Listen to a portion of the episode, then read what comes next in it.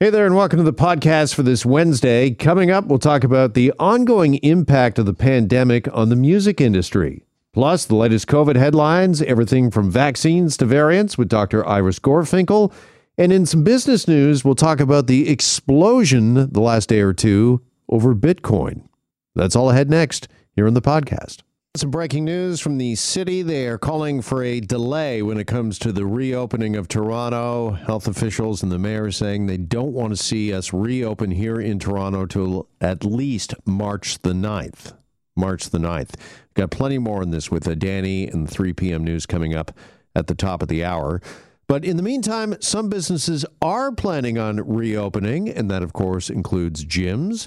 And from Sweat and Tonic, here's General Manager Morgan Thomas, who joins us now on Global News Radio 640 Toronto. Morgan, good afternoon. Good afternoon.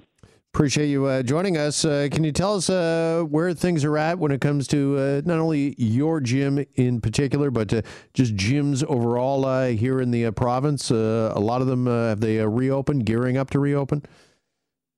Absolutely, yes. We're um, raring and ready to go and uh, excited about uh, finally getting people back into the space. All right. And when we talk about people back in the space, is it reduced capacity? Just exactly how many people uh, are allowed? Is it like 50% capacity? Yeah, so it depends on what zone we're allowed to open back up in, but typically it would be 10 people per class. So at Sweat and Tonic, we offer group fitness classes. Um, so it's it's 10 people per class. Okay, so it's uh, reduced class sizes, reduced capacity, at least uh, for now in the gyms. What other sort of changes are people going to see as they venture back into the gyms, particularly if they haven't maybe been to a gym in a while and pre pandemic? Absolutely. So there's been a lot of changes since last March when we first had to shut our doors. Things like touchless entry, sanitation stations, temperature checks, uh, plexiglass dividers between every single station, hospital grade air filters, a shower booking system, um, and just overall reduced capacity mask requirements uh, when not working out and social distancing in place. All right, so this is something that sounds pretty involved that, uh, you know, you at Sweat and Tonic and others in the industry, in the gym industry, you've obviously been at work at this uh, for many months now. Absolutely. So we actually started back in April when everything first shut down, um, you know, to, to make sure that everybody was staying busy and that we were also preparing to be able to reopen and welcome back our community safely. We started researching best practices and benchmarks from across the globe as, as all countries have been affected by the pandemic. Um, and uh, and preparing to reopen, which we were able to do initially at the end of July. So through all of the um, the phases where we've been able to have guests inside. We've had about uh, over 15,000 in studio guests to date um, since COVID initially hit, and we've been really fortunate to have zero positive cases. And is that uh, something you would cite to those that are maybe a little apprehensive, a little nervous about coming back to the gym? Because uh, obviously there's a concern when it comes to uh, heavy breathing, sweating, and moisture droplets in the air, which we know is the uh, major way that uh, COVID is uh, transmitted. Absolutely, yeah. I would I would say that you know our goal at Sweat and Tonic and for most fitness facilities obviously is to improve the health and wellness of our communities, and keeping our team and our guests safe is our absolute top priority. So we're taking these things really seriously. Um, we do know that COVID can't be transmitted through sweat, uh, so we're you know following all of the the medical studies and facts, and have even partnered with medical professionals and some local doctors in developing our COVID protected plan to ensure that we're really following the science in our space and in our protocols. When it comes to face masks in the gym, are they required? Are they uh, encouraged? Uh, should you be working out? Uh, can you be working out with a face mask on? So we do require face masks to be worn in all common areas, and uh, and even in the studios when you first walk in until you get to your assigned spot. Everyone pre-books their spot, whether it's a, a bike in the spin studio, a treadmill in the HIIT studio, or a yoga mat in the yoga studio ahead of time before they come. So that's helpful for them. They know exactly where they're going, and we know exactly where they'll be. Um, so they are required to have a mask when they first walk into class. But then when everybody's settled at their spot, the instructor uh, will cue everyone that they they can now remove their masks if they'd like. You can work out with your mask on, and some people choose to do that. But uh, in some more intense uh, class settings, we do find that a lot of people prefer to take theirs off. So that's also why there's the overall reduced class capacity. You know, we originally had about 50 people per class, and now we're down to about 10. And then we also have all the spots socially distanced at least six feet apart and with plexiglass dividers in between. So you've got your own sort of sort of personal VIP workout space. All right. And what are you hearing from uh, clients, uh, Morgan, as you begin uh, reopening your facilities? I mean, how excited are people to finally get back inside a gym? You know, we've been really fortunate to um, to act really quickly and find some great ways to keep our community moving and engaged. And you know, especially during this pandemic, it's it's important to keep physical fitness, but also mental fitness and wellness uh, top of mind. So we have some virtual platforms where we do live stream and on demand classes. So we've kept everybody moving and engaged that way. But they are really excited to be able to get back into the physical space, have access to equipment that they might not have access to currently, and just have that, you know, um, in person interaction and that um, energy that comes with a group fitness class. Yeah, I don't know if I could uh, recall what a barbell looks like at this point. good news yeah, is it's basic equipment, though. Uh, I think I can learn again pretty quickly. Yeah, absolutely. I think we're all going to have fun hitting the treadmill for the first time in, in a couple of months, um, but we're all in it together, and we've got expert instructors uh, waiting to help everybody uh, kind of back into the rhythm of things. All right. Morgan Thomas, General Manager of Sweat and Tonic Fitness. Morgan, appreciate you joining us here this afternoon. Best of luck with the reopening. Thank you so much for having us. We appreciate it.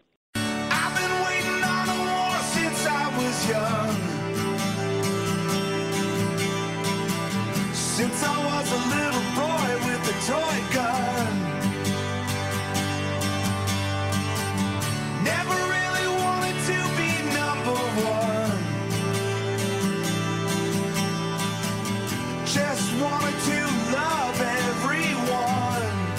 That is Waiting on a War from the Foo Fighters, and the Foos have got the number one album on the Billboard chart in the U.S. It is also the number one album in the U.K.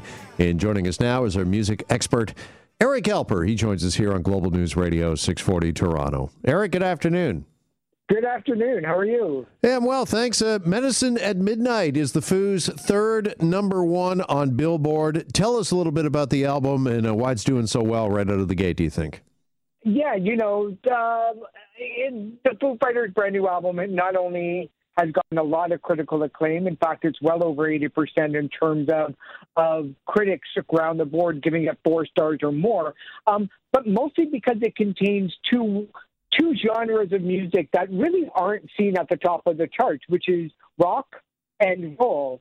Sometimes you can rock, sometimes you can roll. But to put those two together, though, that's where you start to get the rare stuff. In fact, it's extremely rare when when rock albums are, are hitting the top of the chart across North America. Um, and it seems like you know, obviously, the Foo Fighters definitely have their fans, and rightfully so. When it sold 23,000 vinyl copies in America last week, which is tied for second place all time for most vinyl sales sold since 1991. Uh, Pearl Jam's Vitalogy sold about 35,000. Queen's Greatest Hits last year sold 23,000 around Christmas time. So the Foo Fighters are right up there when it comes to if you like rock and roll. Chances are you probably like the Foo Fighters, and there certainly are a lot of them. Absolutely. And it has been a while since a rock album or a rock and roll album has been at number one. So the big question everybody is asking with this tremendous success of Medicine at Midnight is rock, is it back, do you think, Eric?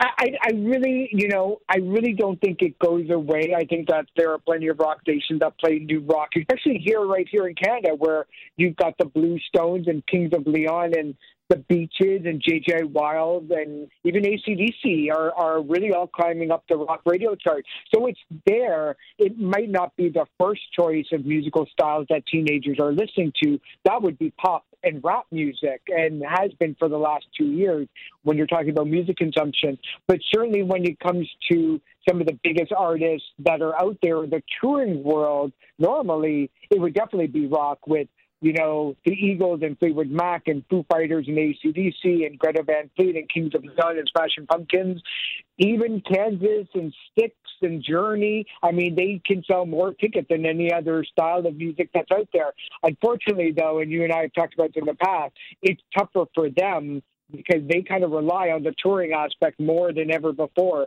in order to, you know, build their money and build their bank account and get and get money into their pocket. Um, and with COVID, you know, we may not see these artists until maybe maybe summer 22. And for a lot of them, because of their ages, we may never see them again. Yeah, and I want to talk a bit about that because uh, The Who is also uh, making news since we're talking about uh, rock music uh, here this afternoon. Because uh, they're one of the few bands, maybe the only band, uh, Eric, that we have seen that they have outright canceled their tour. They just announced they're canceling their UK and Ireland tours. And this is noteworthy because this is not a postponement, and if you've had uh, tickets uh, for a show, you're probably still holding on to that. It just keeps getting postponed or rescheduled. But uh, the Who has outright canceled uh, their tour again in Ireland, in the UK, and we've not seen many of those can- outright cancellations. Yeah, this is a really bad first step. Um, and, and, I kind of fear that this is going to be one of the first that starts to tumble. Um, you know, whether it's testing people, including the band and their and the roadies and and the audience, or it's the local government, it's going to be really really tough to actually see touring in the way that we have because you know you might be four months down the road looking at a city that is pretty good in terms of, of cases, but then the next city on your bill is in a red zone all of a sudden, and how can you even predict that?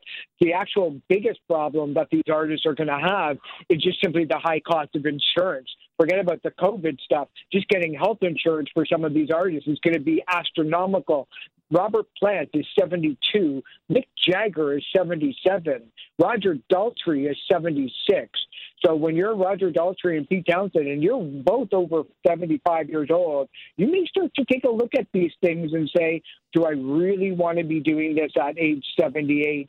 That's even if Roger and Pete can get in the same room together. Yeah. Well, do you think that that is the question that, you know, Roger and Pete, uh, The Who, and The Stones, and uh, I mean, we go down the list of these uh, heritage uh, acts. There are certain bands, uh, Fleetwood Mac comes to mind that uh, listen, they have been on the road since uh, the 70s or the 60s in the case of the Who uh, and the Stones, and they're looking at this uh, right now, what's gone on with the pandemic, and saying to themselves, with everything that they've accomplished, with all of the money they've amassed and the riches they now have, that they're just finally done with it, done, and maybe we've seen uh, the last of the Who on the road and some of these other heritage acts. I hope I'm wrong, but I kind of think that that's exactly the case. I think that's one of the big reasons why a lot of these artists are now selling their song publishing catalogs, like Neil Young or The Who or Fleetwood Mac or or some of these classic rock artists in the hundreds of millions of dollars, is because they're looking at this. They're they're looking not only at their age but their health, their personal lives, their marriages, their kids, and if they're off the road for two years it's a grind. You know, it takes a long time to get back into rehearsals and getting their fingers and their toes and standing for three hours. Like the travel certainly takes a toll on you. So a lot of artists might be looking at this saying, I could get a hundred million dollars if I sell my catalog. I may never want to tour again. This actually might be the reason, and and kind of bypass those farewell tours that we kept seeing for for a decade um, I don't think that there's going to be very many farewell tours. I think that quietly artists are going to be announcing their retirement, which is so sad. But I think they really don't have a choice if they can't tour for another two or three years at the most.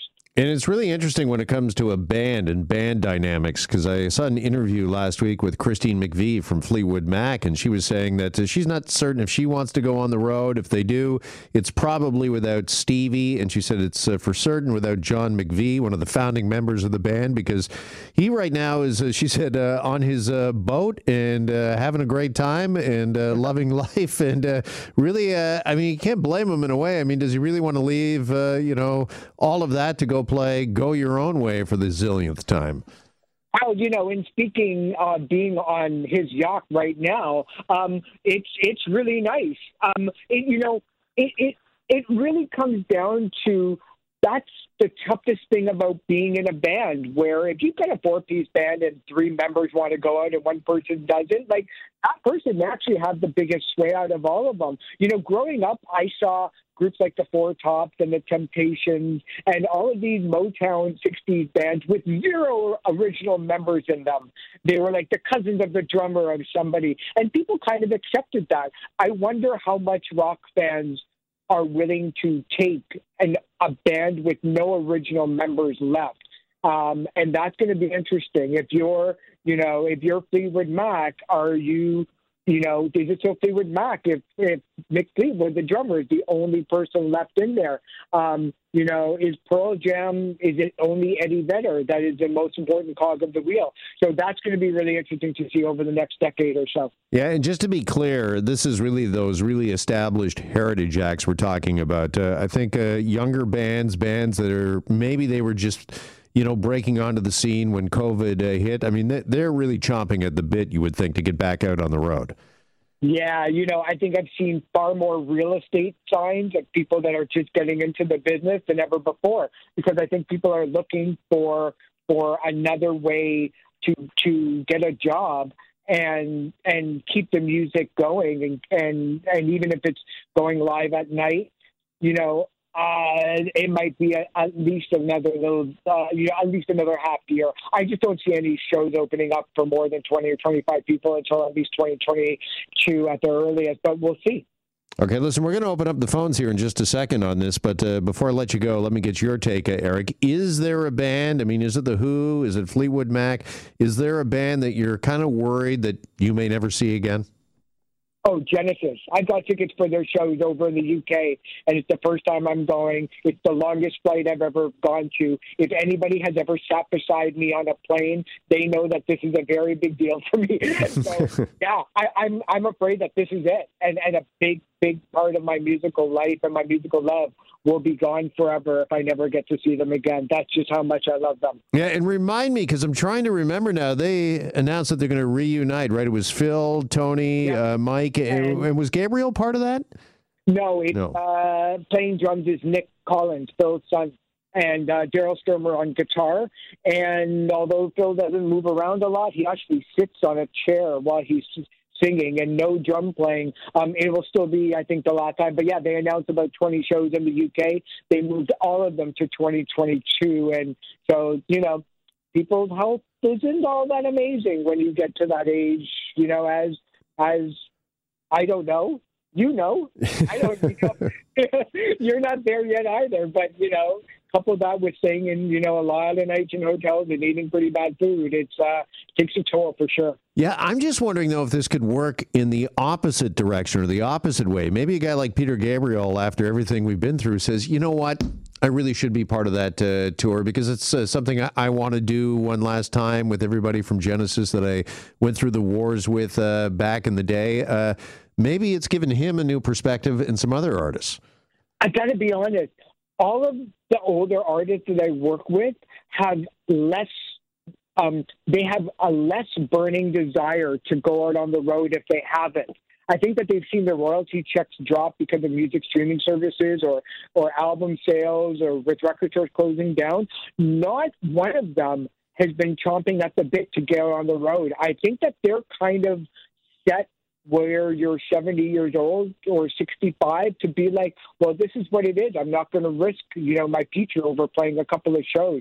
There's a lot of thinking that goes on in between this. I would love if Peter Gabriel um, reformed. I would love it if he only did one show, as long as it's the show that I have tickets for. I'd be really happy with that.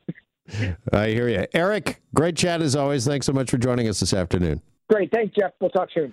There's music expert Eric Alper. And time now to run down COVID headlines. Here's vaccine researcher Dr. Iris Gorfinkel, who joins us once again here on Global News Radio 640 Toronto. Doctor, good afternoon. Good afternoon, Jeff. Thanks for having me back. All right. Uh, just when we were on track for uh, the Pfizer vaccine, we're expecting 400,000 doses. You and I were talking about this uh, yesterday to come our way. There's now been another delay. This is because of the uh, snowstorm uh, in the U.S. How much of a setback do you think that this is going to be, or is this just maybe just a temporary disruption? it's a temporary disruption. I think we can maintain that positive attitude. It does seem that we will be getting way more vaccines and that it will be a reliable supply by all measures. What can you do? We're used to snow. And you know, the nice thing about snow is that it forces us to quarantine. A lot of us don't have a choice. Yeah, that's true. I was just uh, kind of shocked because obviously the Pfizer uh, plant we know is in Belgium. Why does it have to? Do you know why it's got to go through the states to come here? Couldn't they just ship it directly to us? You know, these shipping things are beyond the space of the small cranium of a GP. I really don't understand these things. You would think that they could, heavens, no, heaven only knows, I could order something on, I don't want to say it, Amazon.ca and have it at my doorstep tomorrow. Why these things have to be so complicated, I suspect holds hands with the fact that it has to be kept at minus 70 degrees. It's not exactly your typical Amazon purchase. That is uh, very true, but I think you are onto something because we've all noticed this during the pandemic as we've been doing more and more online shopping, Dr. Gorfinkel, and you're right, because uh, you can track your package sometimes, and I have no idea if I order something from uh, Mississauga. Sometimes you look at it and it goes all the way, I don't know, out to Saskatoon, and then finally back to us here in Toronto. Just doesn't seem that efficient sometimes. All right, me- true. You nailed it. Meantime, uh, Providence yep. Therapeutics. We want to talk about them. They're based in Calgary, of course, and uh, when we talk about uh, you know vaccines and producing vaccines, uh, they are looking at producing uh, COVID vaccine right here in Canada domestically, and they now say that they're on track. Is this right to produce 50 million doses by the end of the year? I find that to be a little bit I don't know, optimistic, shall we say. They promise to produce 500,000 doses a day. Understand that for Providence, this is the very first vaccine they will have made. And we have seen other pharmaceutical companies, including Pfizer, including Moderna, uh, who've, who've said, we're going to produce huge numbers and then fail to do so. There's a lot of glitches that can get in the way. And the other small print is this, is that right now, in the here and now, this is all they've done is test 60 volunteers for this messenger RNA vaccine. 60. That's it. They're hoping to start testing in phase two, not even phase three, which is the final phase, phase two only in May. They hope to get started with manufacturing in July. So this isn't exactly today's news. Well, kind of. It, we have to look forward to it in the late summer if we're lucky. Okay, they might be over enthusiastic with their projections, but at least they've got a projection. And is this uh, good news that we're talking about once again uh, domestically uh, producing a, a, vaccine? And what does this mean for the pharmaceutical industry uh, in this country? Because I think over the it last few months, sorry, one of the things, uh, part of the discussion has been, you know, that uh, we really need to ramp up a production in this country so we don't find ourselves with another vaccine delay and reliant on Pfizer abroad.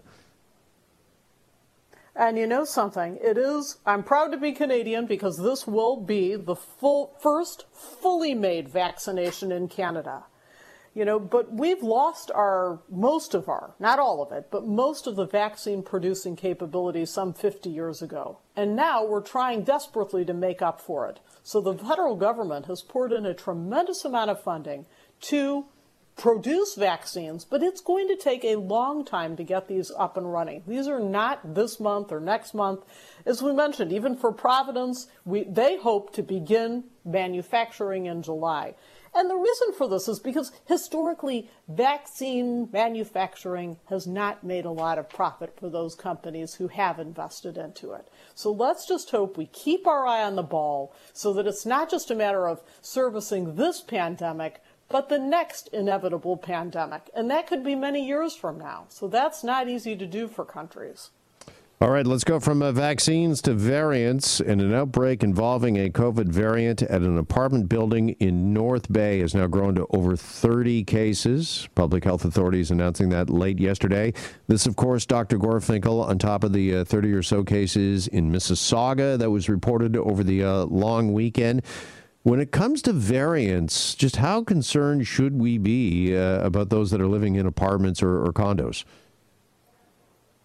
Well, the big issue is is that we're not testing nearly enough. Understand that across Canada, we're only testing about 10%, if that. Many regions aren't even testing that many of the of the number of samples that come in. So that makes it very difficult to know just how common these variants actually are and how rapidly spreading they are. And why it's relevant is because not only do they spread way faster, so the original variant would have infected 100 people, this new, these new variants can infect as many as 170 people. So that's a big deal. But we believe they spread in the same way. But now we're, we're asking ourselves when we see outbreaks in the apartment building that took place in North Bay, in the condo building in Peel region, how are these spreading? Is it in the elevator, the hallways, the stairwell? Is it the ventilation systems? It's actually very complicated. We know that COVID 19 transmits through droplets. So as I speak, I'm spewing out big droplets that drop that carry a lot of virus and drop within six feet, but I'm also spewing out tiny little droplets, kind of like the thing you would see in cigarette smoke hanging out in, a, in an enclosed space. So that's the question. How is this spreading? To be fair, the apartment building in North Bay. So they, we know that there's 31 cases, 20 of which tested positive for the new variants, but we don't know just yet which variants they are. One was the South African variant, which is very concerning. In Peel region, there was also a cluster, and five of those cases were confirmed to be the South African variant, and that is very concerning. Of course, challenges with testing for variants, the equipment is very expensive, it requires training, and of course, it, it requires a lot of time to get those results as well. So, testing for the variants isn't such an easy proposition, but we do need to ramp it up. We need to better understand how effective are each is each vaccine going to be against each variant because it's getting complicated and it's getting complicated very quickly. We mentioned, oh, there's this new vaccine, you know, Providence, well, maybe that'll come out in July. We hope so. That's an mRNA vaccine. We already have two vaccines now approved. But you can see how complicated this is getting when you overlay that with the number of new variants coming in. Sure. So we and need to keep track to understand what is doing to what. Okay, and speaking of complicating, I think a lot of people yes. are finding it rather complicated the reopening of uh, the province. And Peel's top doc is out today, Dr. Lawrence Loh. He is recommending extending the stay at home order for at least two more weeks. He says that's to monitor schools, as uh, in class learning is back, of course, and these variants that we've been uh, talking about. So, are we rushing, do you think, uh, Dr. Gorfinkel, into this uh, reopening? It's it's very difficult. I try not to get involved in political matters, but I'll share with you the con- the countries that have had the most success did really hard, tight shutdowns. Think about Australia. The way they got their numbers down is they basically shut down everything for 30 days. Everything. Just you got to stop the spread. And that is and remains our best medicine. Considering that only 2% of Canadians have now been infected and only 2.5% of us have been vaccinated. I shouldn't say us because I'm not included in that list. I'm a, I'm a community family doctor. We're talking about the very few healthcare workers who are front facing healthcare workers. So that leaves 95% of us still susceptible to the disease. And I ask, what is our medicine? Our medicine is actually quarantining, socially distancing, wearing the best masks we can get our hands on, minimizing gatherings because we know that gatherings remain one of the top ways in which this is spread. It, it's hard. I wish we had a better way to, to do it. I recognize the benefits that schools give, but personally, I think the only way we're going to get on top of it in a big way, especially the new variants, is to do a hard and fast lockdown, a real the real deal. I mean, that's what's worked for other countries. So I don't see an easy way around that. All right. Got to leave it there for now. Dr. Gorfinkel, appreciate the time as always. Thanks for joining us. Many thanks, Jeff. It's always a pleasure. Likewise. There's vaccine researcher Dr. Iris Gorfinkel with us. There's been a lot of news recently in the last day or so about Bitcoin. And here's our personal finance expert, Rubina Ahmed Haq, who joins us now on Global News Radio 640 Toronto. Rubina, good afternoon. Good afternoon. All right, let's talk a little bit about uh, Bitcoin because uh, they had a pretty big uh, day. Uh, was it yesterday?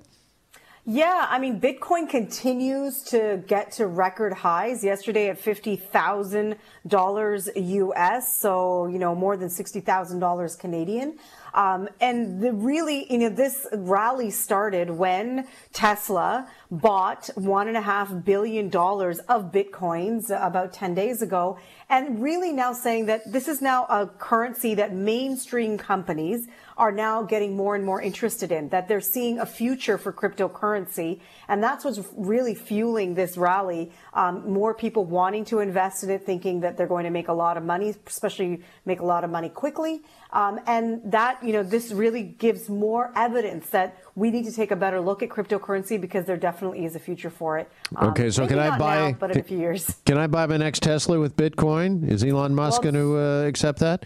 Yes, that is one of the big announcements that they made is that you can use Bitcoin to purchase a Tesla. You'll need probably two uh, because they're because they're about hundred thousand dollars each. Those cars, but you can do that. And so that has been the big criticism from me and from other people who who are following this is that you know, Bitcoin is just an idea right now. Uh, you can't actually go out and use it to buy everyday things. You can't go to the grocery store and buy groceries. I can't book a holiday with Bitcoin. Yeah, there have been some examples. A guy bought a pizza a few years ago in New York with a Bitcoin, but now the question is that pizza probably cost him $60,000 because if he had just held on to that Bitcoin, not bought the pizza with it, it would have been worth and that is the other problem is that the, the currency is so volatile. So which merchant is going to want to take any currency in that, you know, the next day is going to be worth X amount less or X amount more? I mean, that's not really a stable way to do business. No, but when you get a company like Tesla and somebody like Elon Musk basically giving it a thumbs up, I mean, are we well on the way, well down the road towards Bitcoin becoming kind of quote unquote a legitimate currency? So I don't know whether well on the way would be the right way to describe it, we, but we are on the way. And the last 10 months or 11 months now of the pandemic has accelerated people's understanding of technology and how we can use technology in our lives to make them easier. And cryptocurrency is the ultimate uh, tech, technical uh, currency. I mean, it's all digital. It's mined on computers. It has instant transactions across the world. You can make an instant, you know, you can make an instant deposit into someone's account. And so, you know, for those people that have been learning about other things in tech, whether it be, you know, uh, virtual meetings and learning how to use Zoom and learning how to use other things that, you know, that maybe we weren't as comfortable with, it just brings them closer to understanding cryptocurrency as well. I know it may be a stretch to make those two connections, but as we get more wise about technology around us, then we start to think, okay, this cryptocurrency may, might make more sense to us now. The problem is, is that we haven't figured out a way that we would tax it, which is the most important thing when it comes to currency. You've right. got to be able to, to tax the money. Um, and we don't have a way, you know, it's still being used for dark and nefarious purposes, which I would argue that's what cash was used for. I mean, Pablo Escobar had you know, mounds and mounds of cash. And so now those same people who are in those markets are now have mounds and mounds of cryptocurrency. Uh, so that doesn't mean it's not a legitimate currency to use. Uh, but we have to figure out a way that if I'm paying for a service in India, how am I paying tax on that? Who's paying tax and which government is collecting it? Well, this is what I was thinking is the big question moving forward when it comes to cryptocurrency and Bitcoin and whether or not it's going to become kind of a mainstream uh, currency. I mean, what does this mean for the Canadian dollar? What does this mean for the U.S. dollar? And what does this mean to governments, the U.S. government, the Canadian government? I mean, they're going to want their piece of the pie here, right? Yeah, so cryptocurrency is the idea that we don't need a central central bank, that we don't need a central bank controlling um, our flow of currency, and that we should be able to, in some sense, I guess it would be like a worldwide currency where you you know we can I can trade for whatever I need in another country without having to go through the central bank, without having it to be cleared that way. But the problem is, is that, um, you know, we are still very much reliant on the central bank system. We're very much reliant on uh, the way that they set interest rates, the way you know the way that uh, we, we follow the value of our currency um, it would be very difficult for us to relearn how to now work in a cryptocurrency environment. Who would control that? Who would monitor that? Who would regulate that? You can't just have a free for all when you're talking about people's livelihoods, talking about people's values of their homes, the values of their assets. And so there has to be a way to control it. The idea of cryptocurrency is excellent. I like the idea that, you know, through, through no cost, I can send um, a, a, currency to somebody around the world and they can say immediately that they received it. You know, you try to cash a check, it takes like 10 days for it to clear. I sometimes send an e-transfer. It takes hours for it to get to the other person's bank account. So that would eliminate that. But it does still, you know, we still need regulation, and no one has figured out how to regulate this thing. Yeah, could you see just a world currency one day? I know there's been a lot of talk about this as well as with the rise of uh, Bitcoin, but uh, you know, one day where we're not dealing with uh, U.S. dollars, British pounds, Canadian dollars, you know, as we become more and more of a global marketplace and a global uh, economy, does that make sense? I mean, some would argue that the US dollar is kind of like a world currency because you can use it anywhere in the world. You can probably go anywhere and use US dollars to buy something. Um, I don't see I don't see why that couldn't be true for cryptocurrency. Um, it would be interesting that you know in Canada a cup of coffee would be X amount of bitcoins, and then in uh, a country like China it might be X amount of bitcoins, and so that would be the way that we would be comparing. You know where we get best value for things, how much we pay people for their labor costs, you know where things are made, and um, how much those materials cost in that country compared to other countries. It would just be a way of rethinking all the whole entire economic system. Um, and um, how would interest rates work? Because interest rates are set by, you know, uh, set by governments, set by a, a, central body of each country. How would that work if we had one cryptocurrency that served the entire world? All right. Meantime, I also wanted to ask you uh, here this afternoon, Rubina, about Shopify, which, of course, we know is Canada's now most valuable company, and the meteoric rise that they saw in the past year in uh, 2020 uh, continues here in 2021. Yeah, so Shopify is the one of the most valuable countries, uh, countries uh, companies on the TSX. Um, it has risen in value uh, 178 percent since last year, so basically doubled in value almost. The reason really is is that the pandemic has forced many businesses because Shopify, um, their main uh, business is offering uh, e-commerce services. So smaller businesses who may never have thought about having to be online, all of a sudden had to find a way that they could get online and sell their goods and services. And Shopify fulfills that need. Now, they also have bigger clients, not just small businesses, but they also have bigger clients. But as we move past the pandemic, will those companies continue to use Shopify? Will they go back to their old model of just having, you know, customers come in store or maybe at most having them call ahead and putting something on hold with a credit card? We don't know, but definitely, you know, Shopify, it has accelerated growth because of the pandemic, because people have needed that service in order to survive um, the last 11 months of the pandemic when they've been shut down. Yeah, and this Ottawa based company is, uh, as they say, the little Canadian company that could, but they've been really uh, bold. I mean, it was a couple of years ago they announced that they were going after Amazon, that Amazon was in their crosshairs, was in their sights. And, you know, this rise that we've seen in the last year and a half when it comes to Shopify and its share price. I mean, it is just incredible. But I don't know. Uh, is it too much too soon, do you think? No, I don't know if it's too much too soon. And I think that um, one of the things that Shopify has going for them is that they really do serve small businesses. So you are buying, uh, you're not necessarily shopping through Shopify like you do through Amazon, but Shopify will serve those mom and pop shops and big corporations and, you know, allow them to sell their goods online. Whereas Amazon, you know, the biggest criticism has been is that they've just become this monopoly that there's, you know, they're, they're eating up all the profits of all the little guys. So as, you know, uh, Canadians especially are very big on shop local. They're very much, you know, uh, conscious of the fact that they want their dollars to go to help their community. Um, so as we move through this pandemic, as we move beyond it, uh, more and more people may be shopping at those local stores, and those local stores may be using the infrastructure that Shopify provides in order to make their transactions happen. They also do have point of sale, um, so you go in and you can you can uh, buy something through their point of sale technology. It's not just online. Um, and all of that, you know, they're, they're a very forward thinking company. I mean, at the beginning of the pandemic, they announced that their entire workforce is going to be work from home forever. Right. They're going to have a very small um, contingent of people that are going to come into the office. Otherwise, everyone's going to work from home. So they, they already have this kind of forward thinking, um, uh, personality uh, that I think people are just attracted to, and um, you know, not necessarily individuals, but companies are more and more going to be using them uh, because they provide that service for small businesses. Well, listen, it's great to see Shopify, great Canadian success story to be sure. Rubina, thanks as always. Really appreciate the time with us this afternoon. Thank you. There is our personal finance expert, Rubina Ahmed Haq.